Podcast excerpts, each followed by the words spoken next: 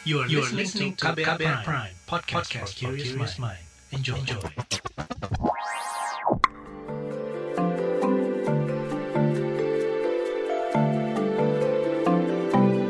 Saga, cerita tentang nama, peristiwa, dan fakta.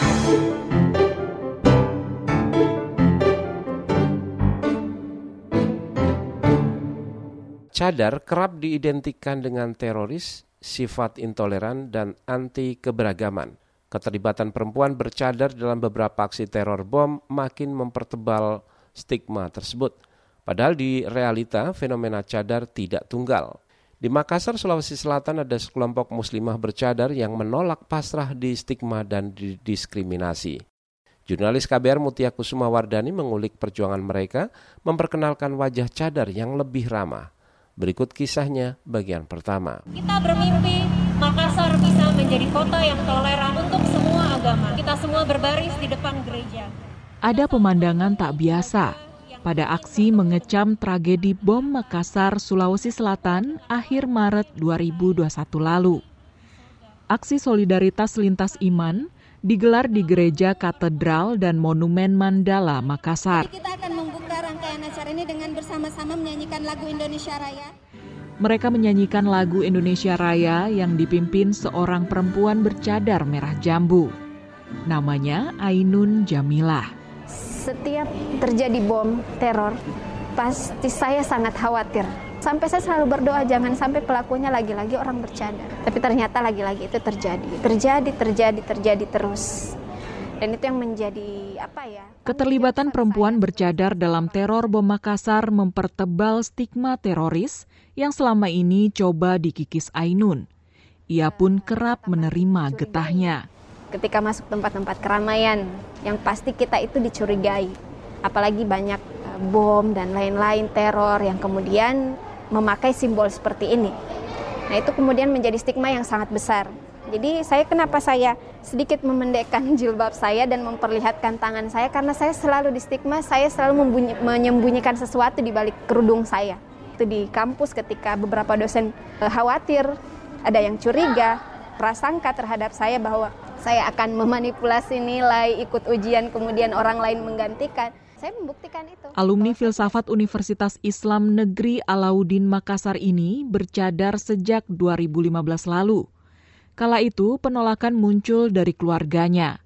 Mereka khawatir hidup Ainun bakal sulit karena cadar terlanjur di stigma masyarakat. Ibu saya adalah orang paling menentang, sekalipun beliau yang menjahitkan cadar pertama saya. Jadi cadar pertama saya itu tidak saya beli tapi dijahit oleh ibu saya sendiri. Tapi ibu saya bilang kamu pakai-pakai aja. Kalau kamu mau pakai, pakai tapi gak usah seterusnya gitu. Itu maunya ibu. Ainun tak menampik, pernah berada di lingkungan dengan pemahaman Islam yang tertutup. Namun, pikiran kritis dan terbuka membuatnya lebih toleran termasuk dalam memaknai cadar. Alhasil ia dijauhi teman-teman lamanya. Sudah dikatakan bahwa saya ini sebenarnya sudah bukan orang bercadar lagi karena sudah berwarna-warni, kelihatan alisnya dan lain-lain yang di mana teman-teman bercadar itu tidak melakukan hal seperti itu. Dari postingan-postingan saya di Instagram mereka sudah antipati, mereka sudah mengatakan oh bahasa kasarnya mungkin saya sudah sesat dan lain-lain. Tidak. Jika diminta, perempuan berusia 26 tahun ini tak ragu untuk melepas cadarnya demi kemaslahatan. Kalau memang itu instruksi pemerintah dan memang suasananya mungkin sangat darurat, saya tidak masalah. Karena saya belajar bahwa kita harus mengalah terhadap apa yang lebih baik untuk orang banyak. Kalau memang orang merasa terintimidasi, curiga, ada trauma dengan pakaian seperti ini, ketika saya berhadapan dengan orang tersebut, saya bisa lepas untuk membuat dia nyaman dengan saya. Di Makassar, Ainun tak sendiri. Rekannya sesama muslimah bercadar, Ulfa Wulandari, punya sikap serupa. Hanya di lingkungan adat yang tidak menerima itu saya bakal lepas gitu. Dan tetap menjadi diri saya ya. E, tidak ada yang perlu dikhawatirkan karena itu kan bukan masalah pakaian tetapi masalah pemikiran letaknya di kepala itu kan. Radikalisme itu Ulfa juga mengalami beragam diskriminasi akibat stigma cadar. Saya pernah ditarik cadar di depan umum, depan masjid setelah sholat id. Bayangkan begitu banyak orang.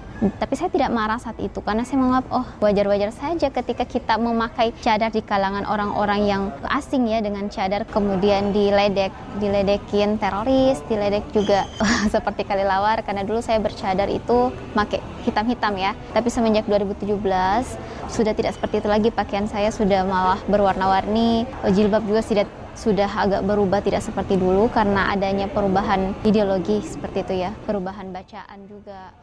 Eh, Baik Ainun maupun Ulfa menolak pasrah di kungkung stigma. Sampai hari ini saya menyadari bahwa saya tidak bisa menyalahkan stigma itu. Yang bisa saya lakukan adalah bagaimana mengudar stigma itu perlahan-lahan. Jadi uh, tugas tanggung jawab saya pribadi bagaimana mengedukasi teman-teman untuk tolong jangan selalu menggeneralisir orang-orang bercadar karena kami pun siapa sih yang mau dituduh seperti itu? Kami bercadar atas dasar keinginan kami, bukan karena kami ada niat jahat terhadap orang lain. Jadi tolong hanya menghukum perbuatannya, jangan menghukum pakaian. Seperti apa upaya yang dilakukan Ainun dan Ulfa? Simak kisah bagian kedua. Demikian saga jurnalis KBR Mutia Kusuma Wardani, saya Astri Yuwanasari.